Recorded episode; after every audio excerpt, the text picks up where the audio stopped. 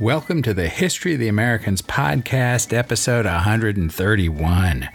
I'm your host, Jack Henneman, and I am recording this episode on October 30th, 2023, in New Orleans. We are telling the history of the lands now encompassed by the United States from the beginning without presentism. Before we jump into the history fun, please make note that I will be in Denver for the afternoon and evening on November 12th, 2023 and I'm going to do another meetup of fans of the podcast. I'll be staying downtown in the Brown Palace, and we'll probably host it nearby, if not actually in one of the hotel bars, probably about 4 to 7 p.m., something like that.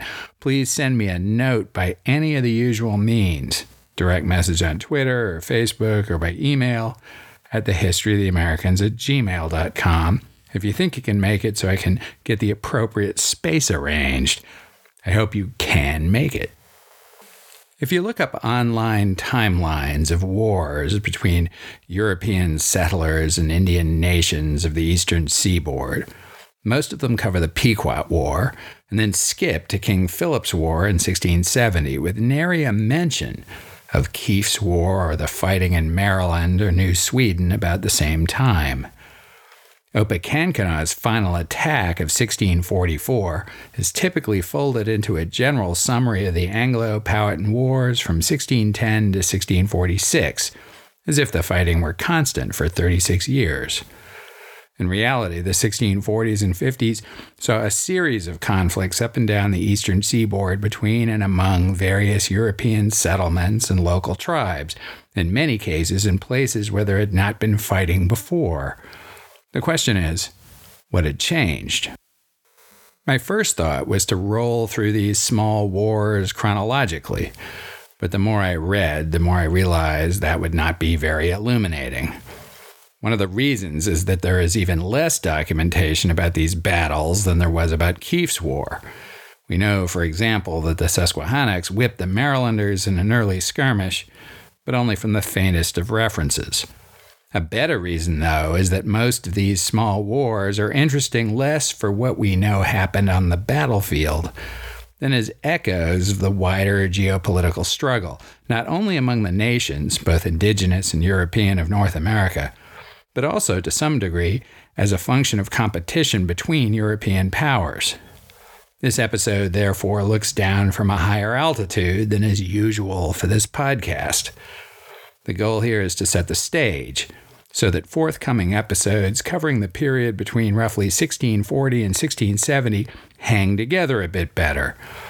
In order to do that, I'm going to rehash some of the history that you already know, at least if you have been listening attentively. The idea is to develop a framework for thinking about the roughly 40 chronological years and the more than 70 episodes on our timeline since the French, English, and Dutch began exploring the northeastern coast, and I think a certain amount of repetition will be useful in that. The best place to start is the beginning. The three northern European powers of France, England, and the Netherlands were late to exploration of North America because they were boxed out by Spain and Portugal. During the 1500s, while Spain subjugated and colonized the Americas south of the Rio Grande, and even began to encroach north of it in New Mexico and Florida. The northern Europeans largely confined themselves to fishing off the coast of New England and Canada's maritime provinces, neither of which existed, obviously, as political places.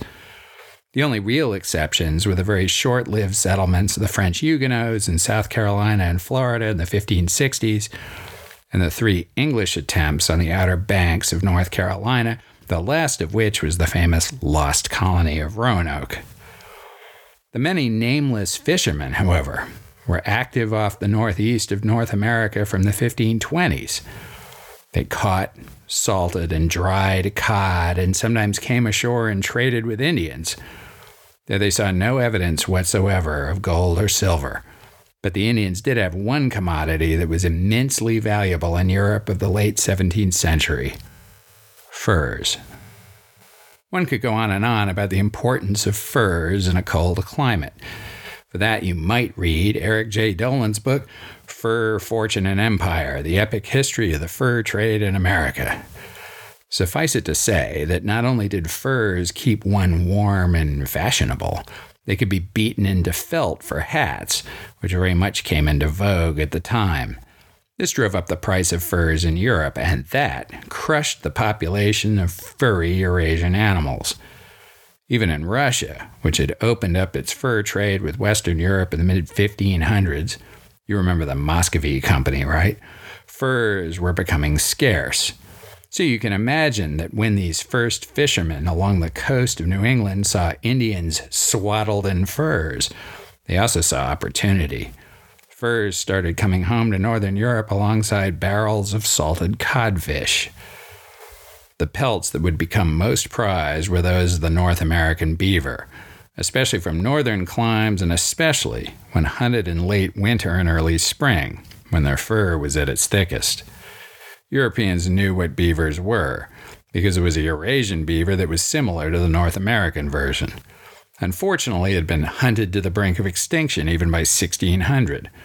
As late as 1900, roughly the start of the conservation era, only about 1,200 Eurasian beavers survived in eight small relic populations. Parenthetically, the Eurasian beaver survives today, and is no longer on the brink of extinction because of aggressive protection and reintroduction. Since it is interesting, here's a bit from Dolin's book on the beaver, which is a, a big rodent. Quote The European and North American beaver differ in their number of chromosomes and a few behavioral characteristics, but otherwise are largely indistinguishable. Beavers grow up to four feet long and weigh as much as 110 pounds, although they average 40 to 50. The only large rodent is the capybara, or water hog of South America, which also reaches four feet but can pack as many as 150 pounds onto its beefy frame. Both the modern beaver and the capybara, however, are Lilliputian compared with the extinct giant beaver, which roamed ancient forests alongside woolly mammoths and may have been up to seven feet long and have weighed nearly 500 pounds. Wesley, what about the ROUSs? Rodents of unusual size? I don't think they exist. It's been a long time since I put in a goofy clip, but that one was impossible to resist. Anywho, with the end of Spanish naval hegemony in the Atlantic after 1588, not gonna mention Francis Drake no matter how much you want me to, it became much safer for the Northern Europeans to get on with it in North America. The French, English, and Dutch all dispatched expeditions, slowly at first and then accelerating. The French, under Samuel de Champlain, came in 1603 with a specific monopoly to trade furs from his king and possible father, Henry IV. The English competed with them down the coast, following Champlain's wake. The West Country branch of the Virginia Company set up the short lived Popham Colony in 1608 at Sagadahoc, Maine, which successfully traded for furs even with relatively hostile local tribes before it withdrew. In 1609, the English captain Henry Hudson, sailing for the Dutch, was dispatched to find a northeast passage over Russia, but turned his ship around and sailed for North America and up the river that now bears his name. There, Hudson traded for pelts, and the Dutch forgave his frolic and detour when they learned of his discovery. They returned to the region to trade for more beaver within two years, which was almost instantaneously by the standards of the day. There were, of course, many reasons other than furs for the Northern Europeans to come to North America, all of which we have touched upon along the way. They remained worried about competition with and the containment of Spain, which was still very powerful. They wanted nearby bases for their privateers to attack Spanish shipping over the line. They still believed there was a northwest passage to Asia, which would, if it existed, vastly reduce the costs of trading with China and Japan. They wanted to save Indian souls. They hoped to discover gold and silver. And in the case of the English, they came as religious refugees. The important thing is this all of these expeditions, regardless of their motives, required investment, and the investors required an economic return. In the absence of a Northwest Passage and deposits of gold and silver, that return had to come from commodities, valuable as codfish and timber were. It quickly became clear that nothing was nearly as lucrative in the North as trading with the Indians for furs. That is why the humble pilgrims of New Plymouth took to it almost immediately as a means of paying off their debts. Long standing and attentive listeners will remember the Lord of Misrule, Thomas Morton, whom the pilgrims pushed out of his settlement at Merrymount. They did so because, in addition to being a party animal, Morton was cutting into their fur trade. In order to get fur, the Europeans needed business like relationships with the tribes in the region because they didn't have the first clue how to hunt beaver themselves. They traded for pelts, and their currency was, at first, tools, weapons, and other products that Indians could not manufacture. The favorite European products included metal pots and kettles, knives, hatches, saws, hoes for cultivation, woven fabrics, and, at first occasionally and then more frequently, guns and booze. Apart from the booze, the European technology had a hugely favorable impact on the standard of living of the indigenous peoples. Their standard of living slowly came to depend on European products, so they devoted more and more of their time to killing furry beasts. As years passed, the ancient artisanal skills of the Indians atrophied, so there were fewer people who knew how to make, for example, arrows with points made of stone or bone. Also, as various tribes obtained guns, powder, and shot in quantity, their own long standing indigenous rivals and enemies needed to do the same. Unfortunately, the incessant European demand for furs and the bottomless Indian demand for European goods meant that beavers and other cute little guys would be depopulated locally. This led to two big shifts. First, to get the pelts they needed, local Indians would have to trade with tribes that were more remote, often Indians of the Iroquois Confederacy in upstate New York, where there were still grillions of beaver. That meant that there were now middlemen who needed to be paid, and nobody likes paying a middleman. That led to more fraught relations with the tribes nearby. Second, this put Europeans into competition with other Europeans, so they began to leapfrog each other by establishing trading posts closer to the receding sources of furs. This led to Plymouth Colony setting up an outpost on the Kennebec River in Maine, for example, which the French attacked in due course. The Plymouth men begged for help from the much more powerful Massachusetts Bay Colony, but were refused, no doubt because the Bay traders were no more interested in Plymouth having an edge than the French. Leapfrogging also led the Dutch to set up a post on the Connecticut River at Hartford, soon to be joined by Plymouth and Massachusetts, all in competition with each other. Other examples include the Swedes and the Delaware, the French move from Quebec to Montreal, and the granddaddy of them all, the Dutch trading post at Albany, as close as one could get in those years to the beaver mother lode in upstate New York. The Dutch, in fact, held the advantage for quite some time because they'd found a way to engage the tribes along Long Island Sound in the mass production of wampum, which was highly prized by the Iroquois nations and their control of the Hudson River gave them a secure trading route from upstate. We covered all of that way back in our episode, Fathoms of Wampum. All of this jostling by the Europeans was matched by the Indian nations of the region. For example, we have seen how the Pequots of Connecticut made a lot of enemies among the local tribes by impressing them to make wampum by insisting, sometimes by violent means, that only they could trade with the Dutch. Had they not been middlemen in the wampum for beaver game, they might have postponed their fate. I'm not going to dive into that in this episode because we covered it in detail in the first 15 or so minutes of our episode from May 2023 The Pequot War I The Geopolitics of New England in the 1630s. From a very high altitude, let's spin through the Indian nations from Montreal down to St. Mary's City and how they related to each other and European settlers.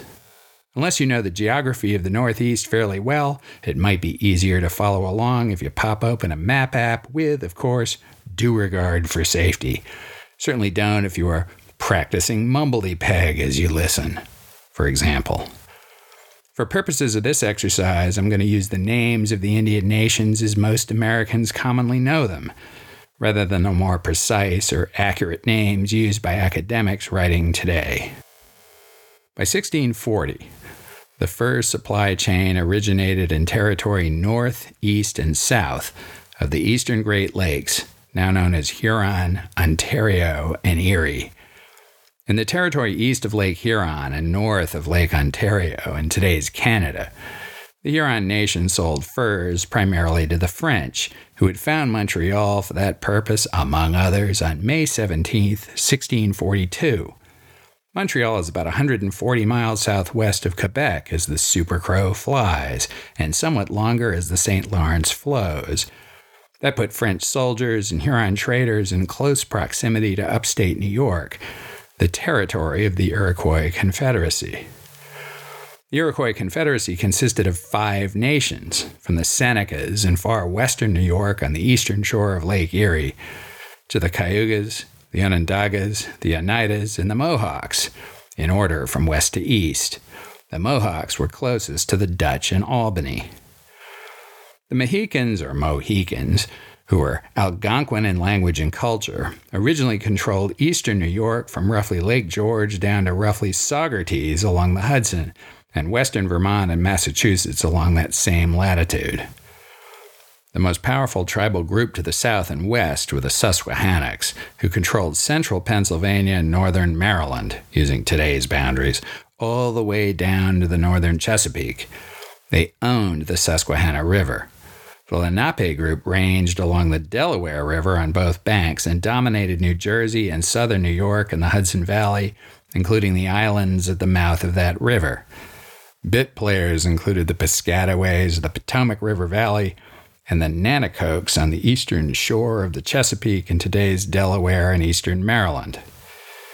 During the second half of the 17th century, the Iroquois Confederation would fight their way west into the Great Lakes and eventually control today's Ohio, Michigan, Indiana, and most of Illinois and Kentucky, in no small part, to control the fur trade. These are the famous Beaver Wars, and I am certain we will devote several episodes to them before we leave the 1600s behind. When precisely that will happen depends, as always, on my muse for the purpose of most of the next few episodes. The most important tribe in our story will be the Susquehannocks, who sat at the nexus between the Iroquois in New York, the Lenape in New Sweden along the western bank of the Delaware, and the colony of Maryland to the south. So let's spend a little time with them.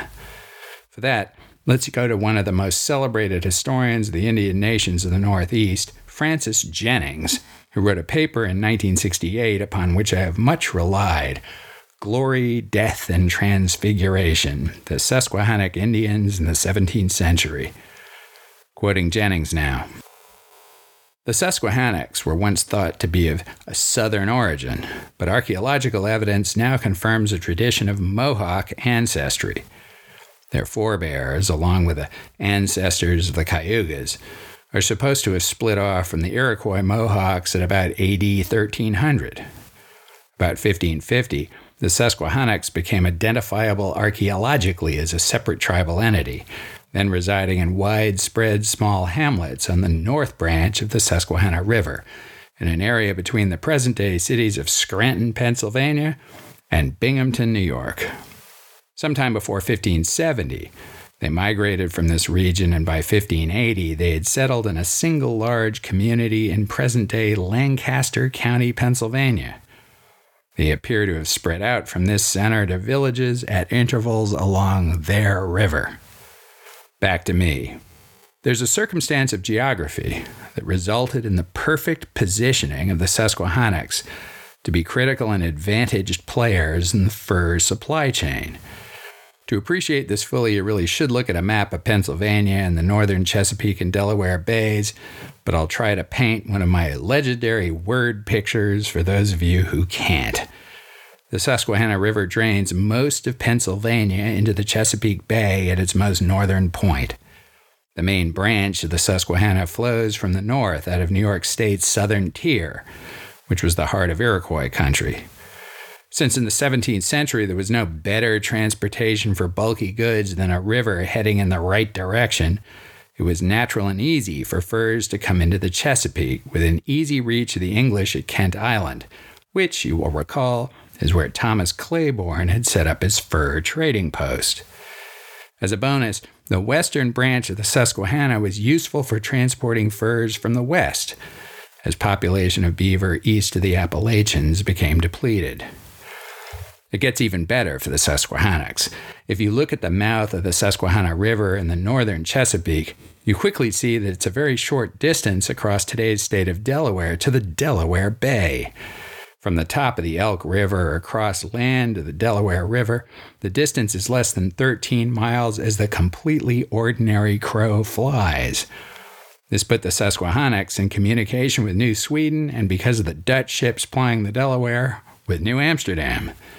They could effectively force the English, the Swedes, and the Dutch in competition with each other and extract higher prices for the furs they hunted or traded for in Pennsylvania and western New York.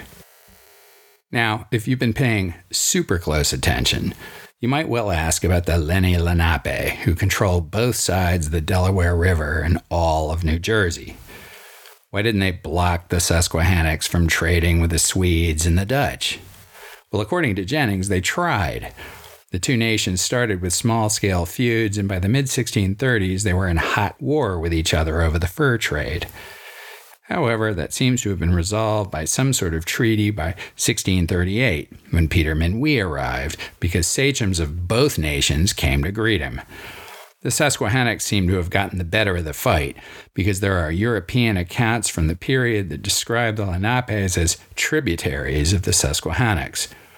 At some point, the Lenapes began paying the Susquehannocks an annual tribute in wampum, which probably signified some other substantive agreement among the tribes. We also know that the Susquehannocks were able to trade for a time in New Amsterdam, which would not have been possible if the Lenapes were in a position to prevent it. Now, on the Indian side, dominance in the fur trade meant military power, because furs bought steel weapons and guns, powder, and shot. By the early 1640s, the Susquehannocks were the most powerful military force in the region, at times even able to defeat Europeans. Now back to Jennings, quote, In the winter of 1643-44, an expeditionary force sent out by Maryland suffered a damaging defeat. Besides casualties suffered on the field, the Marylanders lost 15 prisoners and two small pieces of field artillery. Efforts to ransom the prisoners were rejected. The Susquehannocks tortured them horribly to death. Eight years elapsed before the Susquehannocks made formal peace with Maryland. Back to me. There's not much on the fighting between Maryland and the Susquehannocks. Too bad. It might have been an awesome episode. There is, however, a more detailed passage in Bernard Bailyn's book, The Barbarous Years. Bailyn believes that the aforementioned Thomas Claiborne persuaded the Susquehannocks to attack the Marylanders to pay them back for booting him off Kent Island, which story we covered back in April 2023 in our episode, That Time Maryland and Virginia Went to War. Now to Bailyn, quote, Raw from harassment by Iroquois raiders from the north and alarmed by fears of what Maryland's influence might do to the trade they had developed with Claiborne, the Susquehannocks tore into the Piscataway, Maryland borders at two especially sensitive points. They attacked first the central Piscataway village of Mayonnaise, wiped out the people at the Jesuit mission there, and made off with the supplies. That blow, which destroyed the Jesuits' most promising post, was repeated at their plantation on the Patuxent. When on top of that, settlers only eight miles from St. Mary's village were killed, and eight others elsewhere in the colony were also picked off and their property ravaged, Governor Calvert declared Susquehannocks, Wicocomoco's, and Nanticokes official enemies of Maryland, banned all Indians from entering the colony's territory, and authorized the settlers to shoot any Indians who entered the borders. Elaborate precautions were then taken to defend the colonists against attack. A warning system was devised. Routes of escape from attack and resident fortresses were created, and officers were appointed to enforce martial law when necessary. Though a small militia army was formed under the command of Cornwallis and Lieutenant William Lewis, the Jesuit's zealous chief steward, Indian raids continued with bloodshed on both sides. On one occasion, and at small cost, these troops routed an ambushing force of Susquehannocks, said to number 250 warriors. But then in 1644, they were defeated. Interjection. The next bit is pretty harsh, so if you have little kids in the car, this would be a good place to pause the podcast. But um, but um, but um. Okay, back to Bailyn. Fifteen Maryland militiamen were captured and tortured. They were dropped twice into a raging fire intensified by bear fat and pitch, then taken out bound to flaming poles and slowly roasted until a designated devil chaser tore the flesh from their faces, cut out their tongues, cut off their fingers and toes, which he threaded on strings for necklaces and knee bands, and finally tied them to burning bundles of reeds while boys with a great noise shot arrows into their smoldering bodies. Back to me. You did not want to lose to the Susquehannocks.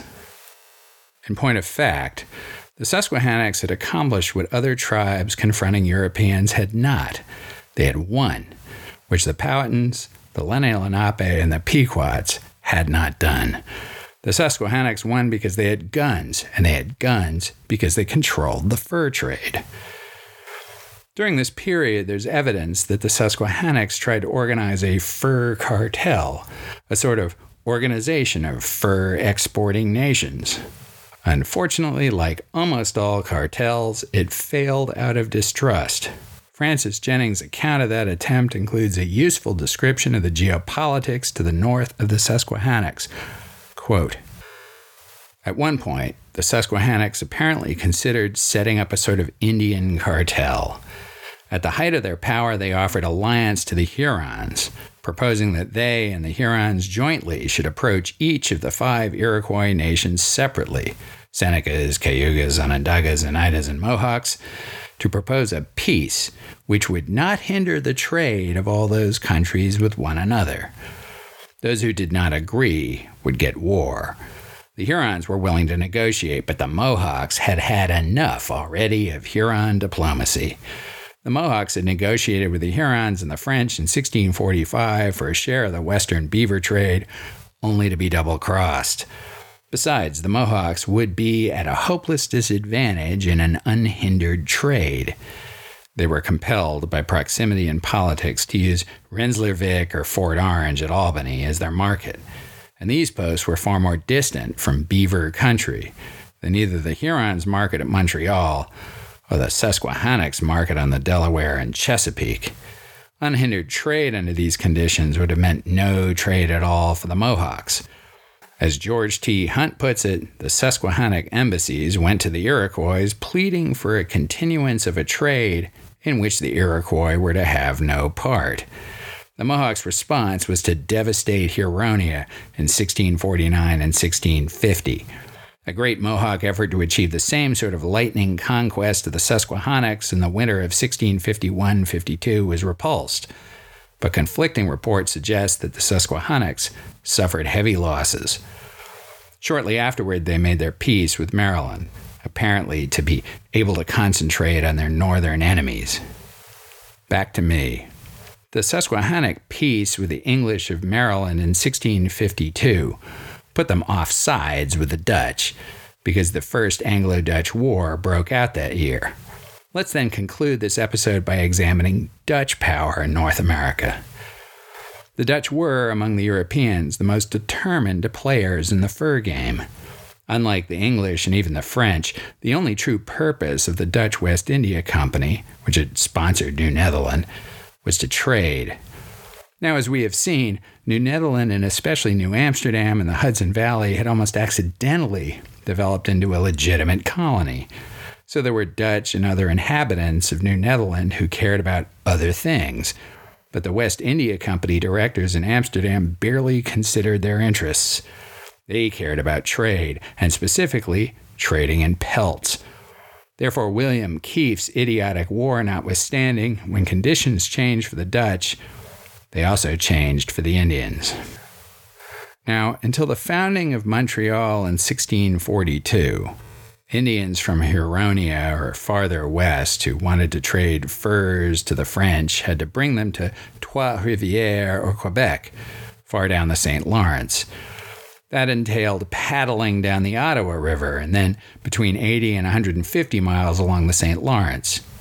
During the time on the St. Lawrence, Indian traders would be exposed to Iroquois attacks, as had been the case even before Samuel de Champlain arrived in those waters almost 40 years before.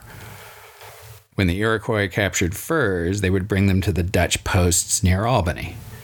The new French base at Montreal solved this problem from the perspective of the Hurons and the French because it eliminated the dangerous journey on the St. Lawrence. This was bad news for the Dutch, however, because it cut off a big source of the furs coming to Albany. Recall as well that the trade on the Connecticut River had been disrupted by the leapfrogging trading posts of the English in the mid 1630s. Now, in the early 1640s, New Sweden made a turn for the aggressive, a topic we will discuss in greater detail in the future. Governor Johann Printz, who had been appointed with a bit of a lag after the death in a hurricane of Peter Minuit, proceeded to build a series of leapfrogging blockhouses to control the Susquehannocks' trade on the Delaware. In 1644 or 45, a year or so into Kieft's idiotic war with the Lenape, who were, as we said, now tributaries of the Susquehannock, Printz sent an emissary to the Susquehannocks to negotiate an exclusive trading arrangement for Sweden. New Netherland was suddenly cut off from furs in essentially every direction. It was no wonder, as we saw at the end of the episode on Kieft's War, that the Dutch negotiated a treaty with the Mohawks. The Indians drove a hard bargain, demanding guns and ammunition in mass quantities in order to divert furs to the Dutch.